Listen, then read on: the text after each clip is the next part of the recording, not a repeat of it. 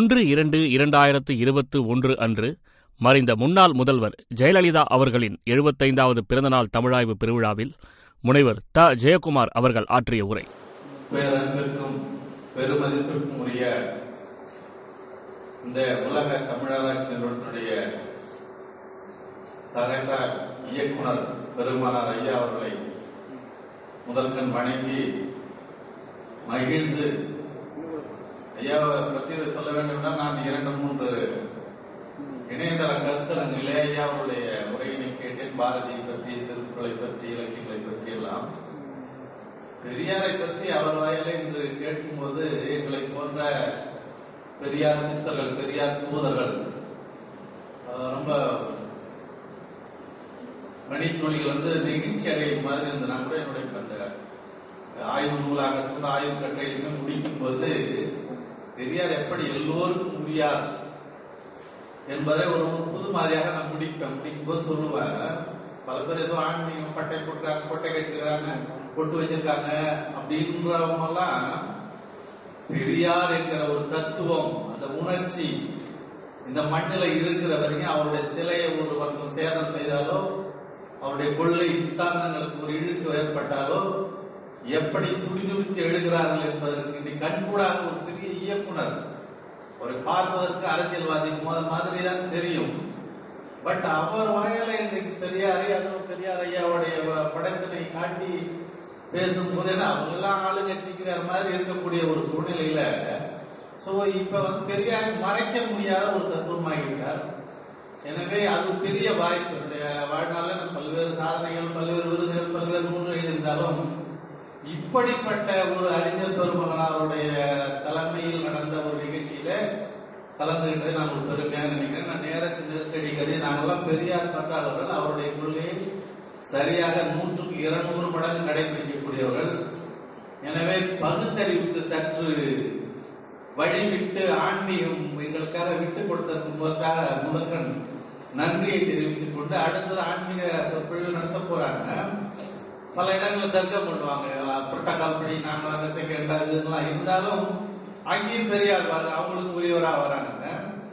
எனவே நான் இதை வந்து சுவைச்சு சுவைச்சு உங்கள்கிட்ட மகிழ்ச்சியா நான் இதை பேசணும்னா அது கிட்டத்தட்ட தொண்ணூறு மணி தொழில் ஒன்றரை மணி நேரம் ஆகும் இந்த ஸ்பீச் ஆனால் நான் குறிப்பிட்ட அந்த பதினைந்து மணி தொழிலே இந்த கருத்தரங்களில் ஆய்வு கட்டுரைகள் வாசிப்பது போன்று எனக்கு முக்கியம் நான் சொல்ல வேண்டிய கருத்துகள் போய் சேர வேண்டும். அதை வந்து அழகாக துணியோட சுவையோட நகைச்சுவையாக உங்களை உம், கொண்டுட்டு போகணுங்கிற இது பெரியாருடைய பிலாசபிள் அப்படி கிடையாது. இந்த கூட்டத்தை பத்தி ஒரு டோன்ட் பாதர் இது வந்து ஐஐடி இப்ப பக்கத்துல இருக்க ஐஐடி ஐஐஎம் ஐஐஎஸ் சொல்லுங்க இந்தியன் இன்ஸ்டியூட் ஆஃப் சயின்ஸ் அந்த மாதிரி எடுத்துங்க ஐஐடிஎஸ் தமிழுக்கு இது வந்து ஒரு ஐஐடி மாதிரி Indian institute of Tamil studies இது அதையும் தாண்டி இன்டர்நேஷனல் ஸோ இதெல்லாம் பெரிய மெத்த படித்த ஆய்வறிஞர்கள் தான் இருப்பாங்க. ஒருத்தர் ஒருத்தர் நூறு பேருக்கு சமம். பெரியாரையா பேச்சு கூட கேட்கும்போது பார்த்தீங்கன்னா யாருக்கு கூட்டமே இருக்காது. ஒருத்தர் மட்டும் இருப்பாரு. இந்த செய்தியெல்லாம் உங்களுக்கு தெரியுமா தெரியாத தெரியல. என்னையா ஒரு ஆள் உட்காந்துருக்காரு ஐயா ஒரு ரெண்டரை மணி நேரம் உட்காந்து பேசிட்டீங்களா கடைசியை பற்றி எல்லாம் வந்து கேட்பாங்க. நீ என்ன அப்படி ரசிக்கிற பெரியார்கிட்ட? என்ன அவர் பேசுனாருன்னா நான் வந்து மைக் செட்டுக்காரங்க நூத்தி ஐம்பது ரூபாய் கூலிக்கு யார் வந்தார் எப்ப முடிப்பாரு அவர் போலாங்க அப்படின்லாம் சொல்லி இதெல்லாம் உண்மையா நடந்தது. சோ அந்த மாதிரி பெரியாருடைய சிந்தனைகளை பெரியாரை பேசாத நாளெல்லாம் பிறவா நாளே என்று சொல்லக்கூடிய அளவில் நாங்கெல்லாம் இந்த மத போதகர்கள் மாதிரி பெரியார் போதகர். நாங்க வந்து பெரியாரை பத்தி ஆஹா சொல்றது பெரிய விஷயமே இல்லை. இயக்குனர் ஐயா மாதிரி அவர் வாயால அந்த அங்கீகாரம் கிடைக்குது பாருங்க. அதுதான் ரொம்ப முக்கியம். எனவே அந்த வகையில இன்னைக்கு இன்னொரு சிறப்பு எங்களுடைய மாமியார் அவருடைய நினைவு நாள். மேடம் அவர் சொல்லும்போது இந்த ஒரு மாத தொடர் சொற்பொழிவுகள் அதுல நமக்கு பதினொன்று பன்னெண்டும் அலாட் பண்ணியிருக்காங்க அப்படின்னு சொல்லும்போது பன்னெண்டு இருந்தா மகிழ்ச்சியா இருக்கும் இந்த மாதிரி இருக்குன்னு சொன்ன உடனே அதை இயக்குநர்கிட்ட பேசி அதை ஒப்புதல் வாங்கிட்டாங்க. அடுத்தது நான் இது எங்க குடும்பத்தை இது வச்சிருக்கு நான் வரலாமா வேண்டாம் ரெண்டு மூணு முறை தண்ணி கழிச்சு பார்த்தேன் அவர் அவங்க நூல் அது சொல்லி சிலதை சொல்லி நைட்டு அவங்களுடைய ஆசையை நிறைவேற்றிட்டாங்க. எனவே என்னுடைய மாமியார் அவர்களுக்கும் வீர வணக்கத்தினை தெரிவித்துக் கொண்டு இந்த எல்லோருக்கும் உரியார் அவர்தான் பெரியார் என்று நான் தலைப்புக்குள்ள வரேன். பெரியார் என்று அவருடைய பெயரை நினைத்தாலே சில பேர் ரொம்ப அதிர்ச்சி ஷாக் ஆகும் காரணம் என்ன? அவர் ஒரு கடவுள் மறுப்பாளர்.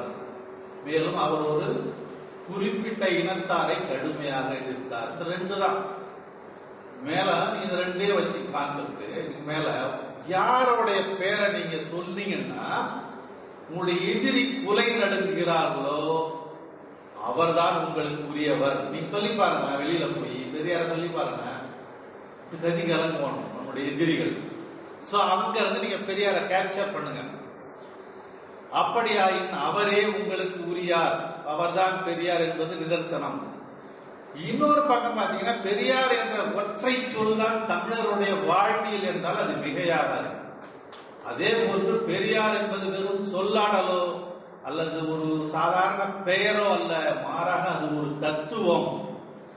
பெரியார் மட்டும் இங்கு தோன்றி இருக்காவிட்டால் இந்த சமூகம் விடுதலை அடைந்தே இருக்காது. மூவாயிரம் ஆண்டு கால வரலாற்றை மாற்றியவர் பெரியார் ஒருவரே. நம்ம வரலாறை நீங்க பா- கிபி கிமு எல்லாம் பார்த்திருப்பீங்க. கிறிஸ்துவர் முன்ன இப்ப இப்ப பாத்தீங்கன்னா வரலாறு தமிழகத்துடைய வரலாறு நீங்க ஆய்வாளர் பார் பெரியாருக்கு முன் பெரியாருக்கு பின் எதை நீங்க எடுத்து செஞ்சு பாத்தீங்கன்னா அவ்வளவு மாற்றங்கள். பெரியாருடைய முக்கியமான ஒரு வாக்கியம் சொன்னீங்கன்னா மானமும் அறிவும் மனிதருக்கு அழகு. கடவுளை மற மனிதர் இணைன்றது அவருடைய மனிதரியத்தினுடைய வெளிப்பாடாக சொல்வார் அதை கூட சில பேருக்கு சாக்ரிஃபைஸ் பண்ணிக்க மாட்டாங்க. கடவுள் சொல்லாருன்ற மாதிரி இன்னொரு அழகான பொருள் பதிந்தது இந்த மானமும் அறிவும் மனிதன் அழகு இது ஏதோ பெரியார் வந்து சொல் அலங்காரத்திற்காக சொன்னதில்லை. அது என்ன உள்ளுக்குள்ளார இருக்குன்னா எல்லோருக்கும் எல்லாமும் கிட்ட வேண்டும். அந்த சீர்திருத்தத்தை பெரியார் சுயமரியாதை என்கிற ஆயுதத்தை கொண்டு வெற்றி பெற்றார். அதுதான் அவருடைய அவர் எடுத்துக்கொண்ட தளம் இந்த சுயமரியாதை என்பது. இதன் காரணமாக இங்கே நிலவி வந்த இந்த சமூக அடிமைத்தனங்கள் ஒழிந்து அவரது வாழ்வியலிலே ஏராளமான மாற்றங்கள் நிகழ்ந்தன. சுயமரியாதைங்கிற அந்த ஒரே ஒரு சொல்ல வச்சுட்டு பேசிக்கிட்டே இருக்கலாம் எத்தனை மணி நேரம் வேணாலும். அதுக்கு அந்த சொல்லுக்கு பெரியார் தந்த விளக்கத்தை நீங்க ஒரு ஒரு நிமிஷம் நினைச்சு பாருங்களேன். அவர் என்ன சொல்றாரு? அப்படியே நான் கோட் பண்றேன். இந்த உலகத்தில் உள்ள எல்லா அகராதிகளையும் அகராதிகள்னா உங்களுடைய தமிழ் அறிஞர்கள் நீங்க சொல்ற அந்த நிகண்டு கலைக்களஞ்சியம் என்சைக்ளோபீடியா அந்த மாதிரி எதை வேணாலும் கொண்டு வந்து போட்டு ஏடு ஏடாக புரட்டி பாருங்கள். அதுல அழகும் பொருளும் சக்தியும் நிறைந்த வார்த்தையாகிய சுயமரியாதை என்கிற வார்த்தைக்கு மேலானதாக உள்ள வேறு ஒரு வார்த்தையை யாராலும் காட்ட முடியாது. அப்படி இருந்தால் அதனை அடியேன் தாழ்மையோடு ஏற்றுக்கொண்டு என்னுடைய தவற்றிற்கு வருந்தி மன்னிப்பு கேட்டுக்கொள்கிறேன் என்று சொன்னவர் தான் ஐயா தந்தை பெரியார் அவர்கள்.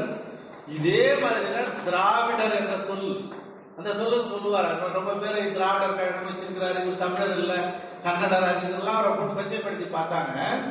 அப்ப அவர் திராவிடர் வார்த்தைக்கு சொல்லுவார் இதை விட சிறப்பான வார்த்தை யாராவது சொன்னீங்கன்னா நான் அந்த வார்த்தையை வித்ரா பண்ணிட்டு உங்கள்ட்ட மன்னிப்பு கேட்டுக்கிறேன். இந்த மாதிரி உலகத்திலேயே சொன்னவர் யாருமே கிடையாதுங்க. அதனாலதான் பெரியார் இன்னும் வாழ்ந்து கொண்டு இருக்கிறார். அவர் தொடங்கின அந்த இயக்கத்துக்கும் பாருங்களேன் சுயமரியாதை இயக்கம் என்று பெயர் வைத்தார். சோ அப்ப மேற்கொண்டு அவர் அந்த இந்த பணியை செய்ய வரும்போதே தான் யார் என்பதை ஒரு டிக்ளரேஷன் அபிடவிட் மாதிரி சொல்றார். தான் யார் என்பதை பற்றி பெரியார் பிரகடனப்படுத்துறாரு. இதெல்லாம் ரொம்ப பேருக்கு தெரிஞ்சிருக்கும் தெரியலாலும் தெரிஞ்சுங்க இன்றைக்கு அசை போடுது. ஈவே ராமசாமி என்கிற நான் திராவிட சமுதாயத்தை திருத்தி உலகில் உள்ள மற்ற சமுதாயத்தினரை போல் ஐயா இயக்குனர் ஐயா இதை சுட்டி காட்டினாங்க. இந்த வாக்கியத்தை சொல்ல ஒழிய ஐயா வெளிநாடெல்லாம் போய் அங்க உள்ள சிஸ்டம் தான் லேர்ன் பண்ணிட்டு வந்து அந்த மாதிரி நம்ம மக்களை மாற்றும் திருத்தணும்னு பாடுபட்டார்னு சொன்னாங்களா? அது இதுதான் அந்த கான்செப்ட் உலகில் உள்ள மற்ற சமுதாயத்தினரை போல திரும்பமாக மானமும் அறிவும் உள்ள சமுதாயமாக மாற்ற வேண்டும். அந்த தொண்டை நான் மேற்கொண்டு கொண்டு அதே பணியா இருந்து வேலை செய்து கொண்டிருக்கிறேன். அப்படின்னா உனக்கு என்ன தகுதி இருக்குன்னு அவர் கேட்காம அவரே கேட்டுக்கிறார். யாருமே செய்யல. அதனால அதுவே ஒரு தகுதியா நான் எடுத்துக்கிட்டு நான் இதை செய்யறேன் அப்படின்னு சொல்றாரு. இன்னொரு பக்கம் பாத்தீங்கன்னா இன்னைக்கு நம்ம சமூகம் சமூகம்னு பேசுறோம். இதுல தொண்ணூத்தி ஏழு சதவீதம் தொண்ணூத்தி ஏழு விழுக்காடு பெருமக்களான திராவிட சமுதாயம் என்பதை மனதில் கொண்டு பார்க்கும்போது திராவிட சமுதாயத்தில் சூடு சோரணை சுயமரியாதைங்கிறதுக்காக பாடுபட்டார் பாருங்க. அப்ப அந்த தொண்ணூத்தி ஏழு சதவீதத்துக்கும் பெரியார் உரியவராகிறார்.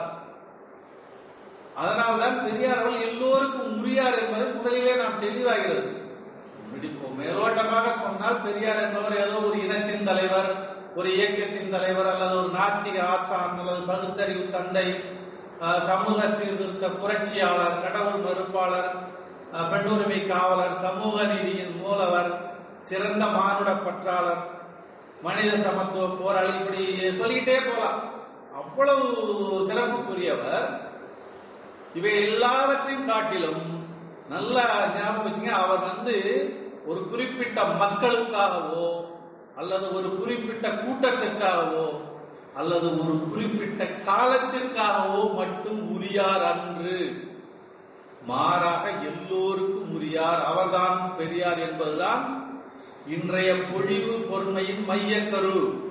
இதனுடைய உட்கருவாக நான் பதினைந்து தளங்களிலே ஆய்வு செய்து என்னுடைய நூலிலே பதிவிட்டிருக்கிறேன். அந்த பதினைந்து தளங்கள் எல்லாம் பேசணும்னா பதினைந்து மணி நேரம் வேண்டும். நான் பதினைந்து செகண்டுகளில் நான் அந்த தலைப்புகளை உங்கள்கிட்ட படிச்சாவே ஓரளவு புரிஞ்சுப்பீங்க. தமிழர் வாழ்வுகளுக்கு அடித்தளமிட்டவர் பெரியார். சுயமரியாதை எனும் ஆயுதம் ஏந்திய மான மீட்பர் பெரியார். மனிதநேய பார்வை கொண்டு சமன்படுத்தியவர் பெரியார். பகுத்தறிவு சிந்தனையால் தெளிவுபடுத்தியவர் பெரியார். தமிழ் மொழியை சீர்திருத்தி செம்மொழிக்கு வித்திட்டவர் பெரியார். பகுத்தறிவு மேம்பட்ட வாழ்க்கை நெறி வகுத்திட்டவர் பெரியார். மனித சமத்துவத்தை கோட்பாடாக்கிய தத்துவ சிந்தனையாளர் பெரியார். திருக்குறள் போன்ற அறநெறி இலக்கியங்களை பரப்பியவர் பெரியார். வள்ளலார் படைப்புகள் வலியுறுத்தும் மனிதநேயத்தை பாராட்டியவர் பெரியார். புரட்சி கவிஞர் பாரதிதாசனுடைய கவிதைகளுக்கு கருவூலமானவர் பெரியார். ஏன் அம்பேத்கரின் மனித உரிமை மீட்புக்கு உணர்வூட்டியவரும் பெரியாரே? கல்வி கண் திறந்த காமராஜரின் கல்வி மறுமலர்ச்சிக்கு பொற்கால ஆட்சிக்கு காரணமானவரும் பெரியாரே. பேரறிஞர் அண்ணாவை பகுத்தறிவு குடும்பத்தின் தலைமகனாக உருவாக்கியவர் பெரியார். அபரகாம் கோவூர் என்ற ஒரு அறிவியல் பரப்புரைக்கு வழிமொழியவரும் பெரியாரே. எல்லாவற்றையும் விட உலக பகுத்தறிவு மாமேதையான இங்கர்சாலுக்கு ஒப்பாக பரிமணித்தவர் பெரியார். இப்படி பார்க்கும் போது இது ஒரு ஆய்வேடாக நான் எடுத்து செய்யும் போது முடிவிலே எல்லோருக்கும் உரியார் அவர்தான் பெரியார் என்பது எனக்கு புலப்பட்டது. அதை தான் நான் இங்கு முடிவாக வைத்துள்ளேன். இப்ப நான் இந்த ஒவ்வொரு தலைப்புகளையும் நான் ரொம்ப விளக்கமாக சொல்லாமல் பெரியார் ஏதோ க- நம்பிக்கை மூடநம்பிக்கை வைத்தார் பகுத்தறிவு போயிருந்தார் கடவுள் இல்லைன்னாலும் ஜாதி மதங்கள் எல்லாம் உங்க சாடனாரன் நினைச்சிட்டீங்க இவர் எல்லாவற்றுக்கும் மேல மனித வாழ்வுக்கு இன்றியமையார்னு பார்த்தோம்னா உண்ண உணவு உடுத்த உடை இருக்க இடம் அதற்கு மேலாக திருமணம். இன்னும் வேணாம்னா மஸ்ட் கிடையாது. அதுக்கு மேலேயும் ஒரு சுகம் இருக்குன்னா பிள்ளை பேர். சோ இதுக்கெல்லாம் பெரிய ஒரு வாழ்க்கை நெறி உருவாக்கியிருக்காரு இதெல்லாம் ரொம்ப பேருக்கு தெரியாது. பெரியார் கடவுள் மறுப்பாளர் ஜாதி மறுப்பாளர் நினைச்சிருக்காங்க அவர் சொல்லிடுற பாத்தீங்கன்னா உணவு முறை எப்படி இருக்க வேண்டும்? அந்த உணவு முறையை ஒரு மணி நேரம் பேசலாம் உடை ஒன்றுபடுக வேண்டும். யூனிஃபார்மிட்டி எல்லாம் வெளிநாடுகள் இன்னைக்கு சர்வசாதாரணம் வந்துருச்சு. தனி வீடுகள் எல்லாம் தவிர்த்து விடுங்கள். தங்கும் விடுதிகளை உருவாக்குங்கள். இன்னைக்கு வந்து இருக்கு. சென்னையில் கோயம்பேடு எல்லாம் பாத்தீங்கன்னா எல்லாம் இருந்து தான் வருது. கூட்டுறவு வாழ்க்கை முறை. தனி உடைமை ஒழிந்து பொது உடைமை மலரை செய்தல். வாழ்க்கை ஒப்பந்த முறை. பிள்ளை பேற்றை குறை குறைப்பதற்கு கர்ப்பத்தடை. இப்படியாக பெரியார் அஹ், நிறைய வாழ்க்கை நெறிக்கான மார்க்கங்களை கூறியுள்ளார். எதுக்காக எல்லோருக்கும் புரியாதுதான் அவர் வந்து கடவுள் இல்லைன்னு சொல்றவங்களுக்கு ஜாதி ஒழிச்சவங்களுக்கு பெண்ணுரிமைகளுக்கு அனுபவிச்சவங்களுக்கு மட்டும் இல்லை. உடைய அன்றாட நிகழ்வுல பெரியார் கலந்து இருக்கிறார் அதுக்கு நான் இதெல்லாம் எடுத்து மேற்கோள் காட்டுறேன். அது மாதிரி பெரியார் தமிழ் மொழியை காட்டு பிராண்டின்னு சொன்னாருன்னு ஒரே வரியில முடிச்சுவாங்க. ஆனா அப்படிப்பட்ட பெரியார் தான் அவருடைய தமிழ் தொண்டால் தான் தமிழ் வளப்படுத்தப்பட்டுள்ளது. இதுக்கு முன் நான்கு இது மூணு என்ன இது வந்து தமிழ் ஆராய்ச்சி நிறுவனங்களால் அதை கட்டாயமா பதிவு செய்தே ஆக வேண்டும். ஆஹ், உயர்ந்த மொழியான தமிழை அறிவியல் தமிழாக மேம்படுத்தி விஞ்ஞான மொழியாக மாற்றிட பல்வேறு சீர்திருத்தங்களை மேற்கொண்டார். இதுதான் இன்னைக்கு அறிவியல் தமிழ் அறிவியல் தமிழ்னு வந்துருச்சு. அது மாதிரி எழுத்து சீர்திருத்தத்தை யாருமே செய்யல. இன்னைக்கு வா வாசிய குழந்தைசாமி மேனால் துணைவேந்தர் அவர்கள் ரெண்டாவது பேஸ் பெரியார் செஞ்சதை எடுத்து செஞ்சு அதுவும் பெண்டிங்ல இருக்கு. இந்த எழுத்து சீர்திருத்தத்தை முதல் முதலில் தமது பத்திரிகைகளில் பலகாலமாக நடைமுறைப்படுத்தி பின்னர் அரசால் ஏற்றுக்கொண்டு ஆணை பிறப்பித்த வரலாறு என்பதெல்லாம் சாதாரணமானதல்ல. தமிழை நீச பாஷை என்று சிலர் பெரியார் அதனை முளையிலேயே கிள்ளி எறிந்தார். தமிழ்தான் மற்ற மொழிகளுக்கெல்லாம் மூலமொழி என்பதை நிரூபித்து அன்றே செம்மொழி ஆவதற்கான முழு தகுதிக்கு வித்திட்ட பெருமானாரும் பெரியாரையை சாரும். அதே போன்று பெரியாரின் பொதுக்கூட்ட கல்வி முறையால் மேடை தமிழ் செழித்தது. இதுல அந்த பேரு பேர் சொல்றது இந்த விழிக்கிறது இங்க வீட்டு இருக்கிறவங்களெல்லாம் சொல்றதெல்லாம் பாத்தீங்கன்னா ஒரு நூறு சொல்லாடல் சொல்லலாம். எல்லாம் சேஞ்ச் ஆயிடும். Before Periyar after Periyar. So இப்படியாக தான் மேடை தமிழ் செ- செழித்தது. அது மாதிரி சமஸ்கிருத ஆதிக்கம். ஐயா அவர் சொன்னாங்க பாருங்க இந்தி திணிப்பு. இதற்கெல்லாம் எதிர்த்து போராடி வெற்றி கண்ட தமிழை மீட்டவரும் பெரியாரே. அப்ப தமிழறிஞர்களா இருந்த உங்களுக்கும் உரியவர் பெரியார் என்பதை நீங்கள் தெரிந்து கொள்ள வேண்டும். இதற்கு மேல பாத்தீங்கன்னா இலக்கியத்துல எனக்கு முன்னாடி பேசின பேராசிரியர் ஜெயகணேஷ் சொன்னாரு இலக்கியங்கள் எடுத்துட்டீங்கன்னா அதுல அவர் திருவள்ளுவர் வள்ளலாரையும் எடுத்துக்கிறார். அவருடைய வியூ சோ அத அவருதான் புலவர் மா- வீட்டு மாடங்களில் எல்லாம் தூசி படைத்து கிடந்த திருக்குறளை தூசி தட்டி எடுத்து ம- மலிவு பதி பதிப்பாகி பாமரன் கையில் தவழ விட்ட பெருமை நாற்பத்தெட்டு நாற்பத்தி ஒன்பதுலே இந்த திருக்குறளை எல்லா வீடுகளுக்கும் எல்லா தமிழர்களுக்கும் கொண்டு சேர்ந்த பெருமை பெரியாரை சாரும். இது ரொம்ப விளக்கமானது ரொம்ப உங்களுக்கு போற ஆய்வாளர்கள் இதெல்லாம் நீங்க உள்ள டெப்தா போகணும் இன்னைக்கு. ஆய்வுலகத்துல பாத்தீங்கன்னா தமிழ்நாட்டுல நூத்தி ஐம்பதுக்கு மேற்பட்ட ஆய்வு பொறுமை தலைப்புகள் பெரியாரை பற்றி தான் அமைந்திருக்கிறது. ஹிஸ்டரியா இருக்கட்டும் தமிழா இருக்கட்டும் சோசியாலஜியா இருக்கட்டும். வேற எந்த தலைவருக்கும் இவ்வளவு சிறப்புகள் கிடையாது. அந்த மாதிரி இன்னைக்கு இந்தியாவில் எடுத்தீங்கன்னா அந்த சிலையாக சிலை வழிபாடு. அதிகமா யாருக்கு இருக்குன்னு பாத்தீங்கன்னா பெரியாருக்கும் அம்பேத்கருக்கும்.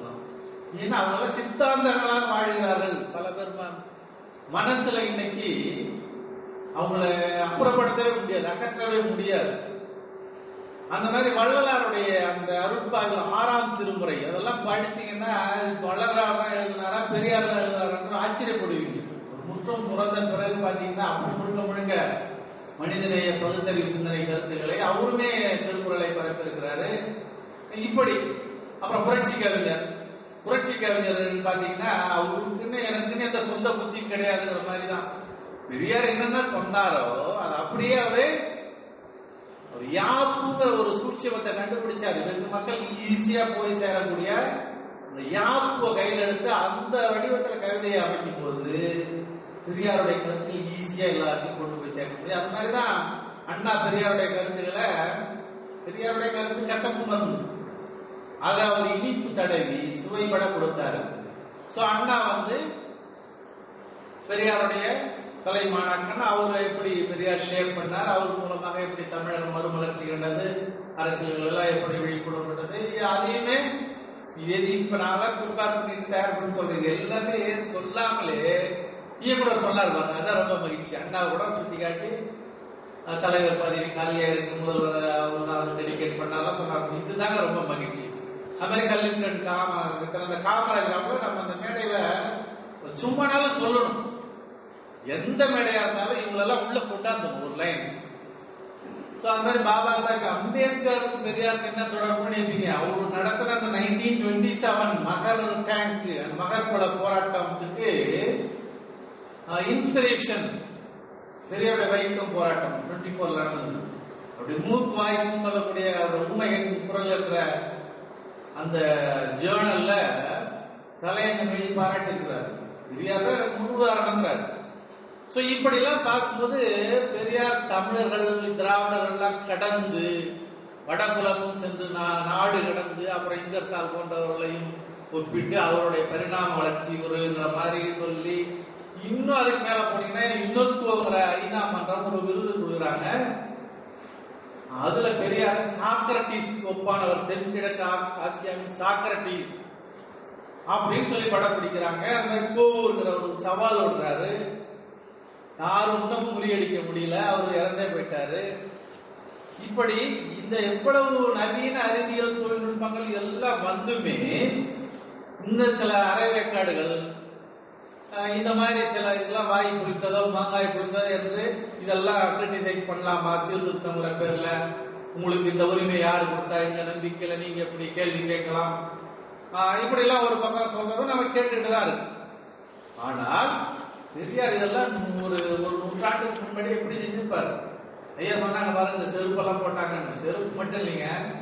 பெரியார் பேசிட்டு இருக்கும்போது முட்டைய கோல் போட்டு அந்த அந்த உள்ள உள்ளதெல்லாம் எடுத்துட்டு அதுக்குள்ள மனிதனுடைய மலத்தை உள்ள போட்டு அந்த முட்டையை அடைச்சு முட்டையை பெரியார் மேல வீசுவாங்க பெரியார் பேசிட்டே இருந்தா முட்டை வந்து இங்க உடைஞ்சுன்னா அந்த மலம் வழியும் அப்படியே வழிச்சு எரிஞ்சு பேசினாருங்க.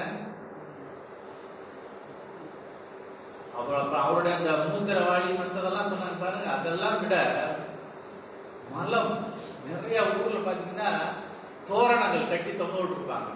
பெரியார் நாயே இந்த எல்லைக்குள்ளே நுழையாதே. எது தொடக்கம்? அந்த பெருக்கிறது சோப்பல் அது செருப்பு பிஞ்ச செருப்புகள்.